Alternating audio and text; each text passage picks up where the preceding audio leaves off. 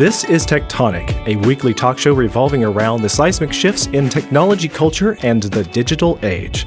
This is episode 5.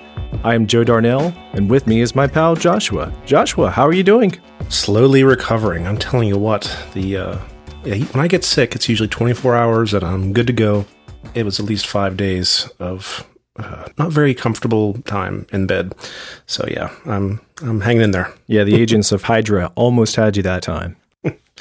It was bad. You're not concerned about any sort of like poisoning in the office? Anybody uh, fending for you know trying to take your job? Nothing like that. I wish they can, have, they can have it. In other news, you're actually trying to move now, aren't you? Yeah, I, and I think that might have been what pushed the you know the stress level so high that I my body just broke down we just got on contract and all this stuff started happening at once with mm. different repairs and whatnot and I, I really feel for you and that's one thing that all of our gadgets and wares cannot really fight for us is uh, the attack of the, the, stress levels breaking down our not yet not yet they, they will one day yeah, yeah, I I have good faith in that. You know, we might should ask our guest today if he has any thoughts on that. Surely he has some insider information. We have Tim Challies with us, who is the writer behind Challies.com. How are you doing, Tim? I'm doing well. Thanks for asking. I've been actually following your writing for a great deal of time and uh, love it that you're a Christian writer that has been thinking a lot about technology and the culture at large, been getting very specific about a great number of things. Your research is very, uh, I would say, direct, focused, well researched. I've been reading your website now for several years. We met many years ago worked together temporarily on a project together for web design. Yeah. And I remember in those days, you were still at the beginning of your writing experience. You were still at the beginning of your writing career online.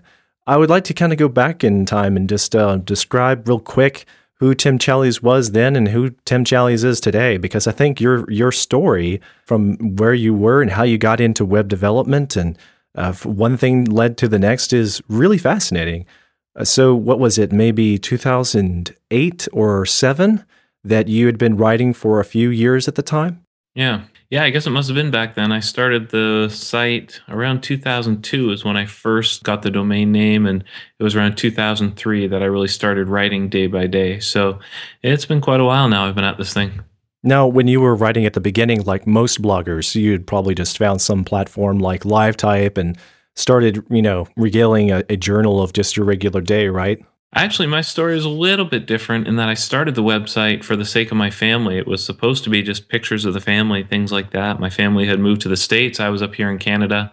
And so I started this little website to share information with them. And then uh, occasionally would write a little article I thought that might interest them. And the blog just kind of grew up from there. I guess whatever search engines were around back then picked up those articles and started sharing them with others. And Huh. People started reading. And then Facebook came along, so I didn't need to put the the photos on my own site anymore anyway. So interesting. So you were right there at the beginning of the social media spectrum with Facebook, I guess. Did you did you ever capitalize on Twitter early on, or have you guessed since? Yeah, yeah, I got into Twitter, I think fairly quickly after it began. I don't remember exactly when I jumped on it, but pretty quickly identified itself as something that goes hand in hand with blogging, a way of identifying your own information or a way of sharing your articles with other people. I'm not exactly sure about this. I mean, I'm sure there are many different opinions about this, but I, I personally think that long term, Twitter has been a better service to the the bloggers in general than the likes of Facebook. I don't normally go out there to Facebook to you know talk about my blog posts very much because I know they're just my friends and family, and they don't necessarily share my my nerdy interests. But occasionally, I, I, find something that is worth talking about there, and I share it with them, and I might get one or two people who take a like to it. It's, but it's usually Twitter, where if you want to talk about something very specific about any kind of particular topic that's on your mind, you'll people will find you because they're interested in the topic and they'll check it out and they'll have a conversation with you. Right. And it's interesting to go back to think back to the earlier days of blogging where there weren't these social networks tying us together. Blogging was the social network. And so to get from one blog to another to navigate through them, you'd follow links from one blog to the next. Then social media came along as the the collector of all these things. And so now that instead of going from blog to blog, you go from social media to the blogs. So you look at most blogs today, the vast majority of their traffic comes from Twitter, from Facebook, and so on. And that just wasn't the way it used to be. You remember RSS? Do you still pay any attention to supporting RSS? Yeah, I still use RSS a lot. I use Feedly for my blog reader, and so that depends upon RSS. Though it's taken some of the mystery out of it, and that it's sort of invisible now. But that still relies on RSS to collect and collate that information. I still prefer RSS from day to day. Yeah, me too. If you have a site where you know in general you like the content. It's far better. RSS just displays it. It doesn't muck with it like Facebook does, where it tries to prioritize it or shows you which ones you think you'd want. It just gives you all the information and lets you be a grown up and sort through it yourself. Anytime I, I have shared anything on Facebook nowadays, I mean, it, it, even if it's just a small thing like my my status update, nobody responds to it for about a day because they're seeing old news. I don't know why they think that that's a good idea. Yeah, yeah, it's very different. Now, you want to talk a little bit about where you got started in terms of like uh, the serious effort to write articles for your site? Mm-hmm. Sure. So it was in 2003 that I started writing for real, uh, I believe, if I'm remembering correctly. That's incredibly early on. For most people today, most bloggers, they didn't start until just a few years ago because they, right. these happened in waves, you know, different yeah. crowds that joined the blogging community. Right. So I was blogging before I really knew I was blogging, right? I was just a guy with a website with an interest in web design. And so I created my own website. It was around the end of 2003. I realized I'm a really bad blogger. I just do it very occasionally. Every couple of weeks or every couple of months, I was throwing something out there, not putting a lot of time and attention into it. So I just said, why don't I try to write something every day for a year? I enjoy writing. I just need the discipline. And so from November 2003 till November 2004, I did. I, I, wrote every single day. At the end of that year, I thought, well, why don't I just recommit for another year? And that just sort of built the habit. And I actually haven't missed a day since then, since late 2003. That is one of the most impressive records. I noticed you have a little statement at the bottom of the footer that says exactly how many days or articles. Yeah. So it says how many days, how many consecutive days I've written. And that just, if you understand it historically, because there was a day when that said 100 and 200 and then 365. So it goes all the way back. And I just kind of kept it around through the different iterations. It's just kind of my thing. And every now and then I remember that it's there and scroll down to the bottom to see where it's where it's at. Now, some of our, our listeners are going to be writers in general, tech writers, people who are interested in how technology is a great pathway to modern communication, which is a huge topic in your book. We'll get to in a few minutes. Mm-hmm. How how did you find things to write about that consistently, that often? Did you ever feel like you'd run out of the words to say? Because I know some people experience horrible writer's block. Personally, I I don't encounter that. My problem is picking the right topic to continue to write about. Yeah. I think there's two things that happen with writers. The first is finding the ideas at all. And for me, that just involves lots of reading, lots of thinking. Just I, I just get information wherever I can, and then there's always something to think about. So, just today, reading a book, finding things to write about, looking back at some old sermons I preached, finding things to expand upon. Family devotions this morning, as we were reading the Bible, I found something that just really jumped out at me, and so I just get those ideas into Evernote, which I use to collect my information. Just get all the ideas in there. So i'm never short of things to think about or to talk about. Uh, and then the second problem for writers is a problem of friction which is a problem of getting those ideas out of your mind onto your screen or onto your paper whatever it is. And so i've worked hard to find tools and to master tools that really help me do that. So, Microsoft Word is a very bad tool for getting ideas out of your head and onto the screen. It's just not well suited to it. At least that's my experience with it. I couldn't agree more. Yeah. Yeah. There's just too much to it. Uh, where I prefer much simpler tools that allow me to to just focus on the writing, focus on the words, not the styling, not the tables, not all that stuff. Mm. Have you dabbled with anything like the syntax formatting of Markdown? Yeah, that's exactly what I use. So I use primarily a program called Ulysses, which is a Mac only program and it uses Markdown. So there's very little you can do with formatting, but it's very, very simple, as simple as adding an asterisk to the beginning of a word to make it italics and two asterisks to make it bold. And it really takes away a lot of that friction. I full screen it, so there's nothing on my screen but that, and I just write. Right. yeah, and doesn't Ulysses work sort of cross-platform with the other app called Daedalus? Did yeah, yeah, it used to, and it still does. I guess on iPhone, there's now a dedicated iPad app that works through. If you use their iCloud function, then you can sync your articles between the desktop app and the iPad app. Hmm. The the functionality with Daedalus or whatever it's called was never good. It never worked very well. They were two different paradigms, and I never managed to really get them working well together. And Ulysses is the newer paradigm, and it seems like they have a better awareness of like what what has been tried and failed and where we need to regroup and, and isolate like this is a use case that works this is a workflow that'll work for writers right. i've heard um, from others that are, that are very attuned to the needs of bloggers and they've been writing for many years as well one of our future guests uh, david sparks he is very fond of ulysses mm. but he is experienced in markdown as well he's he's dabbled with the iOS app as well. Not been crazy about it. So I know he he's a huge uh, fan of Scrivener and he's yep. taken a huge interest in Ulysses. So we'll probably further that discussion with David as well. Right. And I use Scrivener for book length projects. And again, the beauty of these things is they separate the final product from the writing of the product. So there's one set of styling you see when you write and there's another totally different set of styling you see when you finish it or present it and that's very very helpful so you can just have fonts and colors and everything that work for you as a writer and you don't have to think at all about what it'll look like when it actually goes to the blog or goes to the printed page. And that, compared to something like Microsoft Word, is very, very helpful. Mm.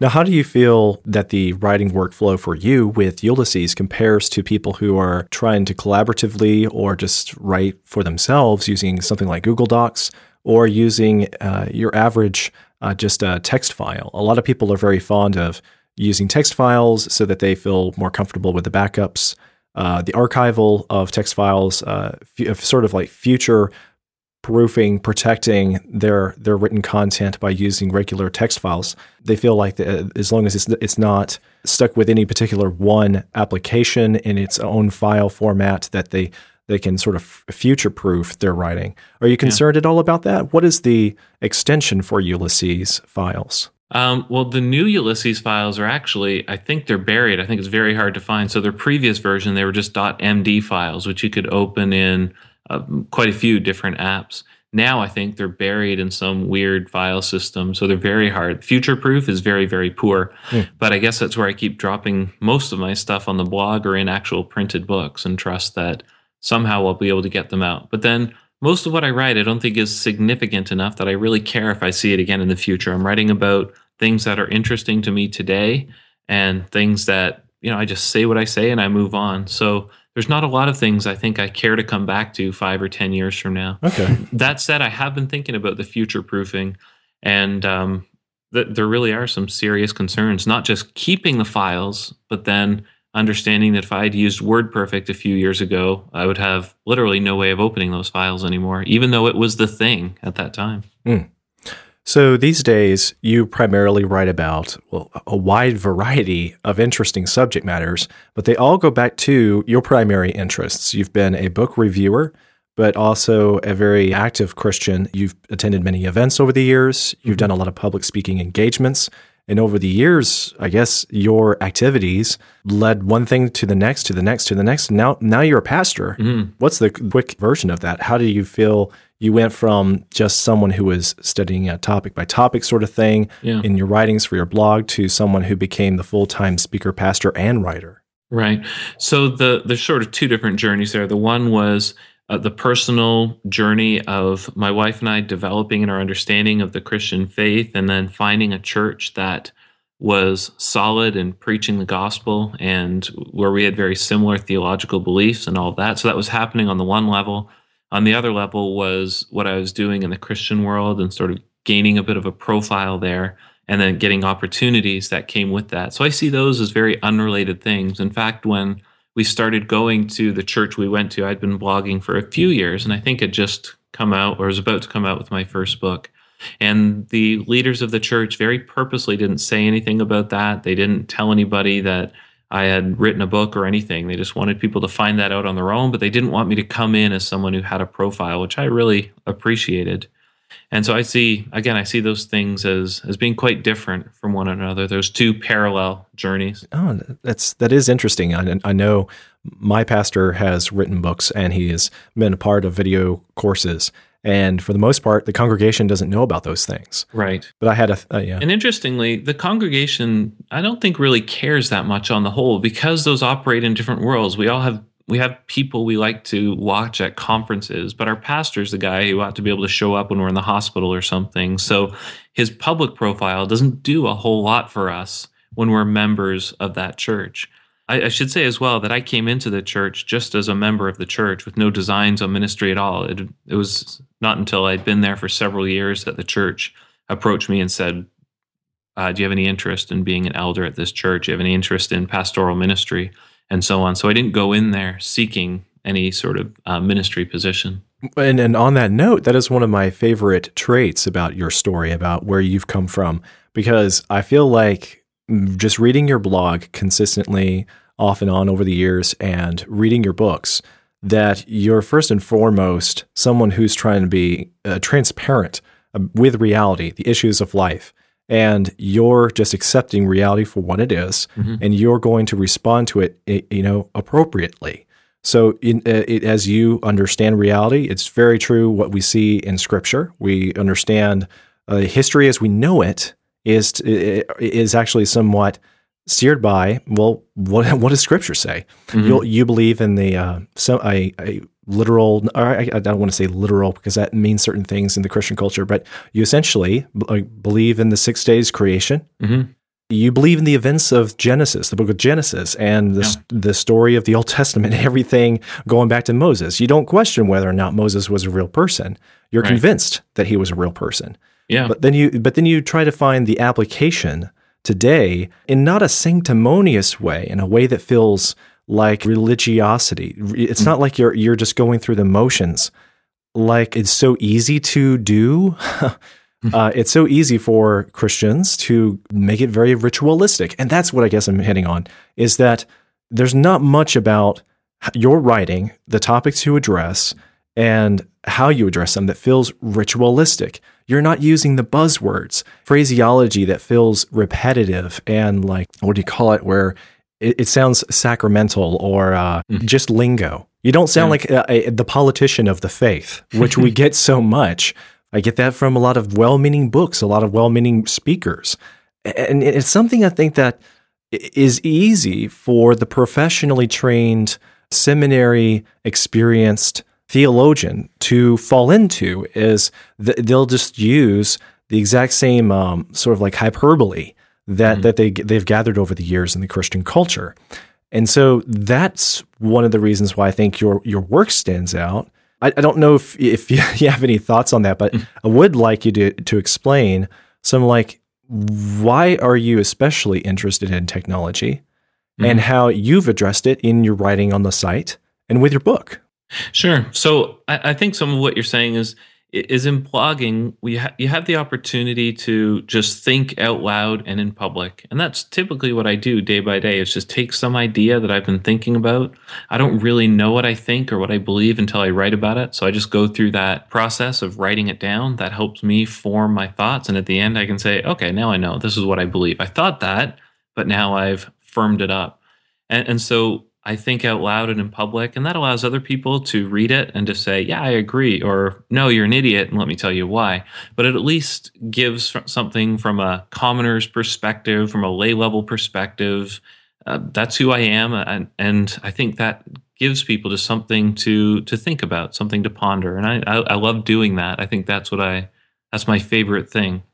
Uh, when it came to technology, I've always had an interest in technology. Always had an interest in computers. I went. Uh, I was in computers for many years. I had training as a network administrator. Did that, and then um, got kind of tired of being laid off from that in a very up and down kind of field. And so I learned web design and was doing that for years. So always had this interest. As my kids started growing up, I started to think about technology a little differently and thinking about the implications to them, to their lives, and began to wonder who's written about this? How can I learn more about how Christians ought to think about technology? And I really didn't find very much. The closest was probably Neil Postman, who though he wasn't a Christian, definitely had some Judeo Christian background and had written some really helpful things.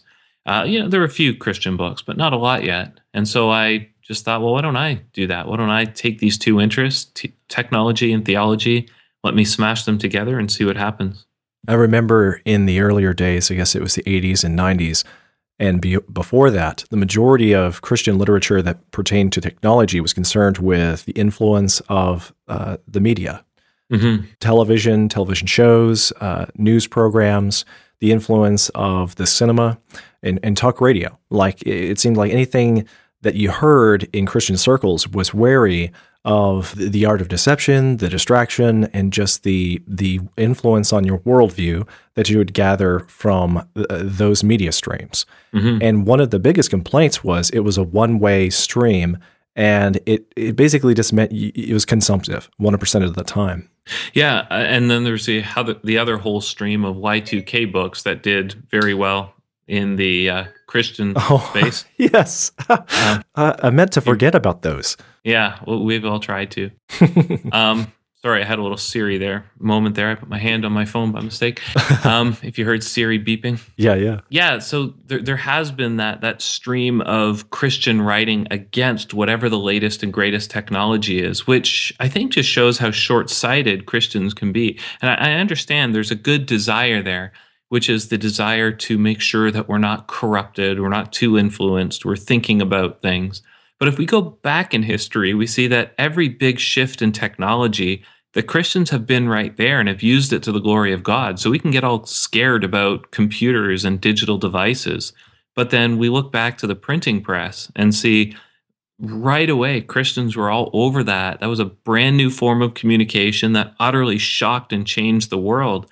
And the best selling book of all time has been the Bible. In fact, we're so immersed in that medium that we call the Bible a book, even though the Bible isn't really a book, right? It's just the way we think of it because that medium is so normal to us. Someday, our kids, they won't say the Bible is a book, they'll say the Bible is an app or something.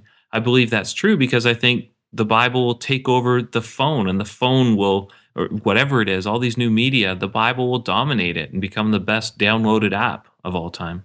Mm. And that's where it's uh, quickly uh, turned into in my life. I, think of it more as an app than a book myself. I have mm-hmm. four dusty copies of the leather bound Bible sitting on my nightstand.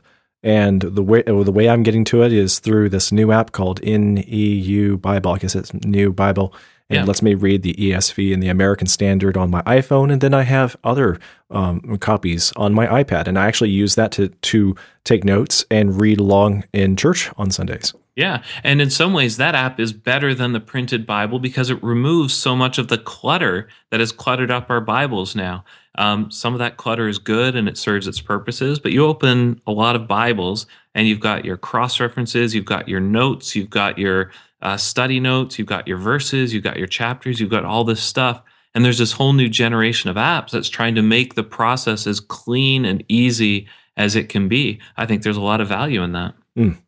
Speaking of clean and easy, that's one of the themes I've seen on your website as you talk about the productivity that comes mm. by way of technology. You've talked about scheduling, how you manage your day-to-day activities. You're not using technology. Well, I think that I think that all of us types that are geeky one way or the other, we appreciate technology on many levels. We appreciate it for the fact that it is able to better serve entertainment we're all entertained somehow, even by the literature that we're reading, mm-hmm. or if it's the television shows or it's the podcasts we listen to in the car.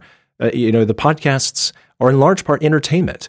And in, in a show like ours and many others, many other great shows, they're also educational. We're trying mm-hmm. to inform and sort of um, review where we are today and where we want to go forward from here.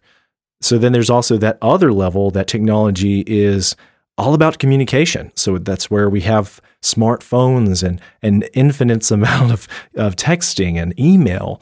So there are many practical uses for technology. And that's led to this whole new wave on the internet where people are concerned about productivity, getting things done, mindfulness, and some of it I think is a little bit scary. Like like it's actually to a fault. We're obs- a little bit too obsessed with the theme of productivity and like inbox zero has been a popular theme abroad. Uh, would Yeah. you- I'd love to know a little bit more of just like how you get things done though Sure. from day to day. Yeah, so I think what we forget is that the person I've got a friend who's who every day has one sticky note, one post-it note, and he writes on that a to-do list with a pen. We forget that he's using technology too. I mean, the post-it note is technology, and it's pretty amazing technology as well. And so too is the pen, and so too is the the fact that he can write.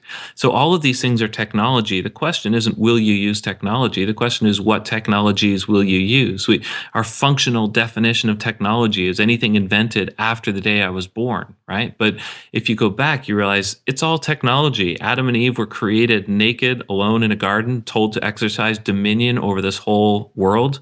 They needed technology to do it. And so we're all fully dependent on our tools.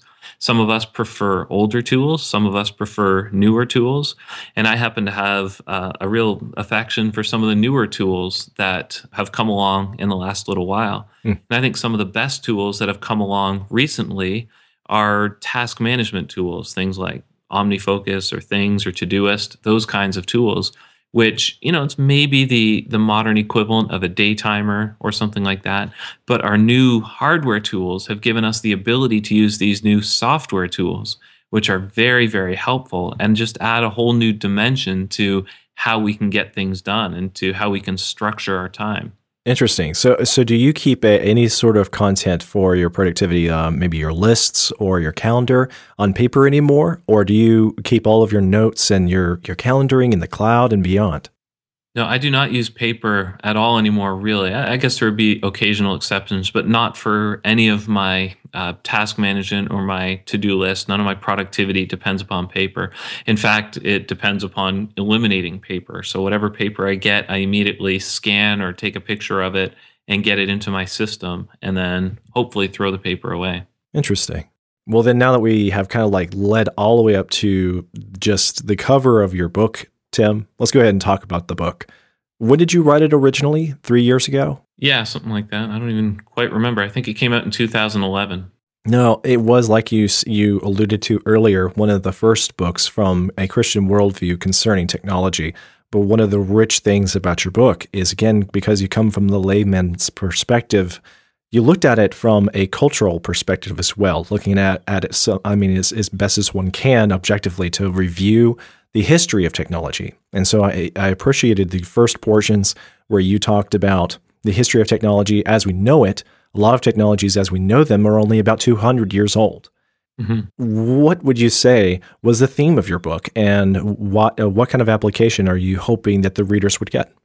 If people could take anything away from the book, I would want them to take away this. There's a Christian way to think about technology. So, we as Christians ought to be thinking differently about Facebook. We ought to be thinking differently about the iPhone than people who are not believers. It's really that simple. The Bible, as Christians, we can say confidently that the Bible has something to say about Facebook. It won't address it by name, of course. There's no hidden prophecy in Daniel or Revelation or something about Facebook, but it still speaks to Facebook because it speaks to us. We are people who are constantly moving from ungodly character to godly character, from uh, sin to sanctification. And so the Bible addresses that every time. And when you think about all these new forms of technology, the common theme is communication, right? Facebook, cell phones, iPods, etc. They're all communication devices or communications technologies. And when we think about how much we communicate today, the new ways in which we communicate, we see that we have a certain we face a certain kind of danger. The Bible addresses our tongue, it addresses the heart, it addresses all these ways in which we e- express who and what we are. And so the Bible says a whole lot about how to live as Christians in a world like this one. And all along that uh, these notes, what exactly led to the book? What, you know, what, did you realize you were writing the book when you were writing it? Did it start out as a series of blog posts, or Mhm. uh, what was the extension that led to the next story? Yeah, it there there had been some thoughts or some blog posts about technology, but largely no. It was it was what I said before. I just realized that nobody had done this and thought, well, here's how often do you come across a, a topic where you think, oh yeah, nobody's written about this, right? And, and technology, digital technology, was very much one of those where I thought, well, here's an opportunity. I can write a book that hasn't been written yet, and uh, it was a lot of fun to do that.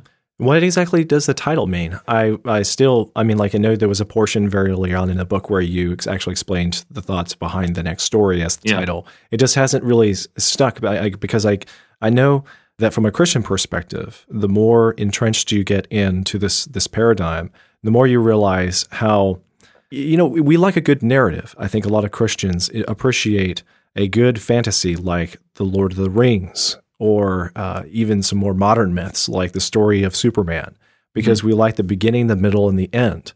We like this baby from Krypton coming from another world that was obviously in its own way fallen and sent here to become a savior and, and to do things, but then to live his life a certain way and improve it and make it a better place.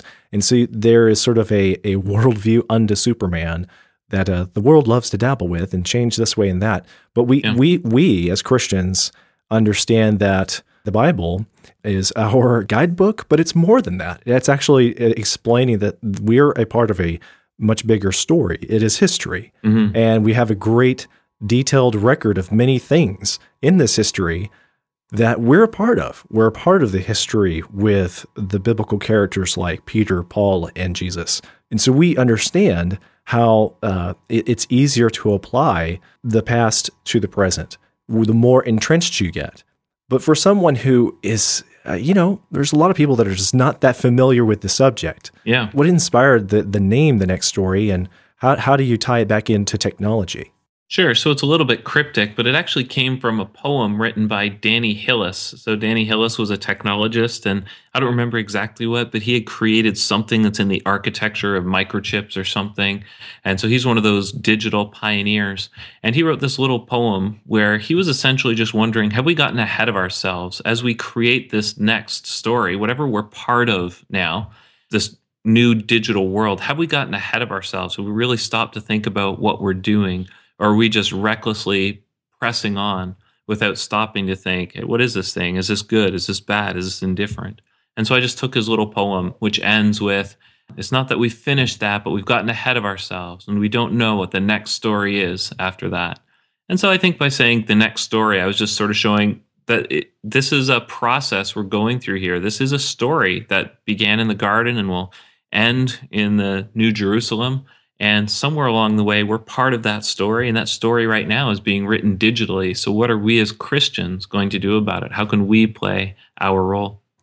It's interesting too. One of the themes that's coming up a lot in uh, journalism today concerning technology is you know wrapped around your wrist, and they're talking about Apple watches, and, and what they're thinking about is well, why did Apple make the watch in the first place?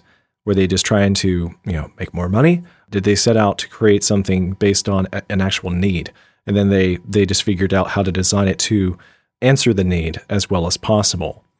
And then uh, you hear from their engineers and from their designers through various means of uh, interviews that when they set out to create the watch, it was not because they, they were trying to answer a need, but because they simply loved the answers that watches already provided.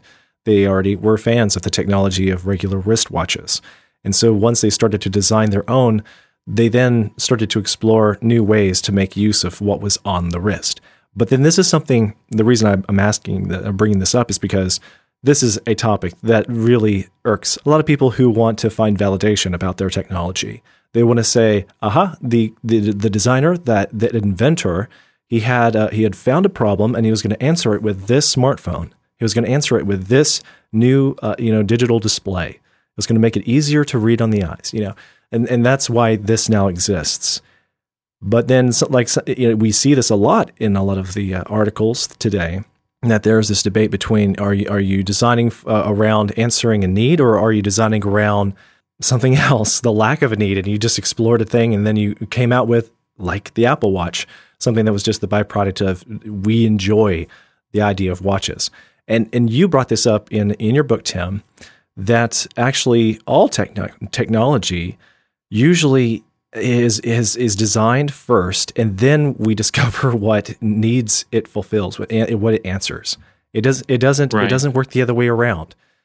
We we figured out uh, uh, what a wheel was, and then we put it on a cart and figured, aha, well now I can move this cart. And then then after that, we thought, well, we'll just carry the cart.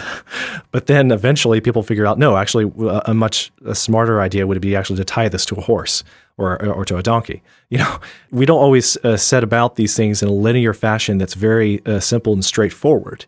I thought that was an interesting theme that you had brought up in the book that is applicable today. Yeah, and and we see through the the history of technology that we we learn how a thing will be used over time. And that's why guys like Marshall McLuhan or Neil Postman would always say, go back and ask, why were you created? Because they would say devices always tend to revert to their natural use, right? So mm-hmm. if you use Snapchat and you give your kids Snapchat and say, only chat with grandma or something, you shouldn't be surprised when before long they're taking naked pictures of themselves because that's why Snapchat exists, right? It will eventually, presumably, revert to the reason it was created. And so we always do well to have an eye on that. If something was created to be aesthetically pleasing, then maybe that will be its deepest meaning or deepest significance in the end. Or maybe not. Maybe we'll find other ways of using it. But we always want to have an eye on why that thing was made. The, the cell phone treats us all like businessmen, people you should be able to get a hold of anytime, at any place, no matter what we're doing, because that's why it was created, right? It was created to draw people, to, to get attention from people when they were away from the office, right? When the, the, the boss of the company was away, he was at home, but we need him right now. Great, he'll have a cell phone. So I shouldn't be surprised when my cell phone treats me like that. So that's what those technologists are always trying to get us to think about. Why was this thing made? And then why should I be surprised when that's eventually the way it functions in my life? Hmm. Coming back now full circle, I guess, uh, like in conclusion about concerning your book, where do you see the subject going now? Have you been, uh, have you addressed these things in your own church? Have you talked to young people today? Have you seen, uh, what is their response to the themes in your book, if anything? Yeah, I've had lots of opportunity to speak with lots of people about it. And I think people are very eager to learn about this. Uh, technology is an area of discipleship we just plain miss, right? So as Christians, we're, we're expected to help people, help them grow into maturity. And yet we tend to completely skip the area of technology. And so I think that's an area where parents can be speaking to their kids and helping them understand, where we can address these things and, and help people understand technology is good. In the big picture, technology is good. Um, it's a way that we carry out our creation mandate to exercise dominion over this world. Individual technologies, they're not moral, they're not good, they're not evil, but they can be used for good. So they can be used to carry out our creation mandate, or they can be used for evil. They can be used to take away from mm-hmm. that. And so, day by day, moment by moment, right before me, I've got Facebook. Will I use that to honor God, or will I use it to harm God or to honor myself, right? Do I idolize myself? My phone, I can use it to do so much good. I can use it to do so much evil. When we see the biblical view of this world, we understand we're caught right in the middle of this battle. Day by day, we're, we're soldiers in this battle. How will we use these things? Do you think, uh, you know, coming from a, you know, individual's perspective that might love technology or hate technology think it's going to, you know, lead the world towards a dystopian future or lead to, you know, utopia, that kind of optimism. Do you think it, it, it really is just driven from the, I guess, the presuppositions of the individual, what they think about the future, what they think is coming, what they think? Do you think that informs how people view the view technology as a tool? Yeah, I, I, think if you understand the history of technology, and most Christians don't understand the history of the church, therefore they're blindsided by new things that come along, right? right? And they right. they don't realize the emergent church was addressed by Gresham Machen back in the age of liberalism. We don't need to do all this work again; it's already been been dealt with. And technology is much the same. We, we get so terrified by cell phones, but we just need to go back to the telegraph or go back to the printing press. And there's so much we can learn if only we'll keep that eye on history. So, utopia or dystopia, there's always this part of my heart that thinks if I just get this thing, I'll be happy. If I just get this thing, then I'll be content, right? So I'm more concerned about the utopia or dystopia that goes on in my own mind, in my own heart, where I think, man, if I don't have that Apple Watch, I, I just don't know that I can go on. That's how it feels, right? Or I look at someone else and think, man, if he gets that, his life will be over. But it's it's never that simple. Right. Well, Tim, this has been excellent material. Thank you so much for being on episode five. Uh, you were actually the first person to say yes that he would be on the show. I am eternally grateful. We'll have you back because there's so much more we could talk about. Where would you like people to find you online if they want to reach out to you directly or to discover the book? Sure. Yeah, they can just go to challies.com. So C H A L L I E S.com. They can find out about me there. They can find out about the book there. All right. Well, this completes episode five of Tectonic. Visit tectonic.fm slash five for the show notes and links. If you want to connect with us, we are at Tectonic FM on Twitter. And send your feedback via email to hello at tectonic.fm. If you want to help us out, you know, go over to iTunes, check us out there, give us a star rating, and leave a review. That will help others to discover the show. I am Joe Darnell, and you've been listening to Tectonic.